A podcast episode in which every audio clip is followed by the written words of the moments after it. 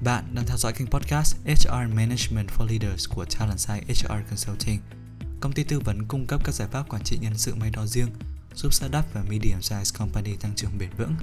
Kênh podcast này là nơi bạn có thể lắng nghe các góc nhìn, kiến thức thực tiễn về quản trị nhân sự, giúp doanh nghiệp xây dựng chiến lược con người một cách hiệu quả, tạo lợi thế cạnh tranh trên thị trường. Nếu quan tâm tới chủ đề trên, đừng quên theo dõi kênh podcast của chúng tôi, cũng như gửi các câu hỏi thông qua website hoặc hòm mail của Talent Site. Hôm nay, bạn đang lắng nghe chủ đề Sự chuyển biến trong vai trò của nhà lãnh đạo thế kỷ 21. Những tổ chức linh hoạt sẽ vận hành theo cách khác so với các tổ chức truyền thống. Vậy vai trò của lãnh đạo trong các tổ chức có tính linh hoạt cao là gì? Hãy cùng tìm hiểu trong podcast ngày hôm nay. Ở các tổ chức truyền thống thì ưu tiên của nhà lãnh đạo là tối ưu hóa lợi nhuận cho cổ đông. Để đạt được điều này thì họ đảm nhận nhiệm vụ của một nhà hoạch định tức xây dựng chiến lược và chuyển đổi thành kế hoạch, nhà điều hành, phân công công việc và người kiểm soát, đảm bảo nhân viên làm đúng việc và theo sát kế hoạch đã đề ra. Ngược lại thì vai trò của nhà lãnh đạo trong thế kỷ 21 đã có nhiều biến chuyển. Môi trường kinh doanh phức tạp ngày nay đã yêu cầu những thay đổi mới trong vai trò của nhà lãnh đạo. Bạn không chỉ phục vụ cổ đông mà cần tạo giá trị cho khách hàng, nhân viên, đối tác và cả xã hội. Nếu không thì khách hàng, nhân viên, đối tác và xã hội rất dễ quay lưng với doanh nghiệp. Vì vậy thì lãnh đạo trong thế kỷ 21 cần đảm nhận bốn vai trò sau. Vai trò đầu tiên là người có tầm nhìn. Các nhà lãnh đạo cần thiết lập tầm nhìn và mục đích rõ ràng, thuyết phục cho doanh nghiệp. Đây là chiếc kim chỉ nam định hướng cho mọi hoạt động của tổ chức.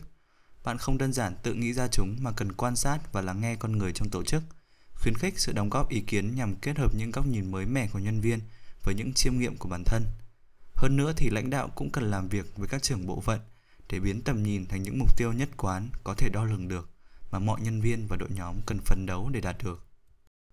Vai trò tiếp theo là kiến trúc sư. Dưới một tầm nhìn rõ ràng thì lãnh đạo cần hành động như một kiến trúc sư. Cụ thể hơn thì thay vì trực tiếp xây dựng kế hoạch, lãnh đạo cần lùi lại để nhìn tổ chức một cách tổng quát hơn. Qua đó thiết kế tổ chức trở thành một hệ thống cởi mở, trao quyền cho nhân viên, tạo điều kiện cho các đội nhóm trong việc lên kế hoạch, thực thi và điều chỉnh nguồn lực linh hoạt để đi tới mục tiêu. Do đó thì bạn cần tư duy một cách có hệ thống về tổ chức để liên tục thách thức, gạt bỏ những hạn chế trong hệ thống và chào đón những mô hình và quy trình tân tiến ưu việt. Lãnh đạo trong thế kỷ 21 cũng cần đảm nhận vai trò của một người huấn luyện. Một khi nhân viên có điều kiện làm việc trong một hệ thống thuận lợi, họ cần trở nên nhạy bén trong kinh doanh, có khả năng tư duy chiến lược và có kỹ năng làm việc nhóm hiệu quả. Do đó, việc xây dựng năng lực của nhân viên bao gồm các khía cạnh như là tư duy, kiến thức, kỹ năng – trở thành ưu tiên tối quan trọng đối với các nhà lãnh đạo doanh nghiệp. Và để làm được điều này thì bạn cần khuyến khích hoạt động học tập của nhân viên dưới nhiều hình thức, qua nhiều sáng kiến khác nhau.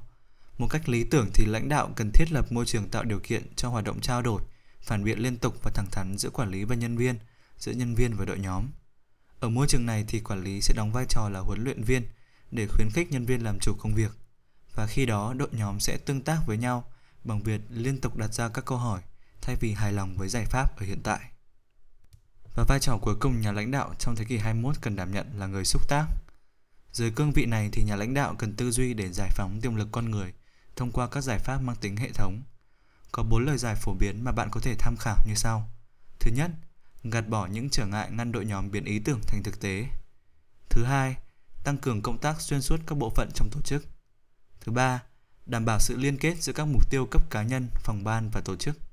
Và cuối cùng, khuyến khích một môi trường làm việc có tính hòa nhập cao, nơi con người có thể trở thành phiên bản tốt nhất của bản thân, luôn giữ được mức năng lượng cao, ổn định khi làm việc và có thể cân bằng hiệu quả giữa công việc và cuộc sống cá nhân.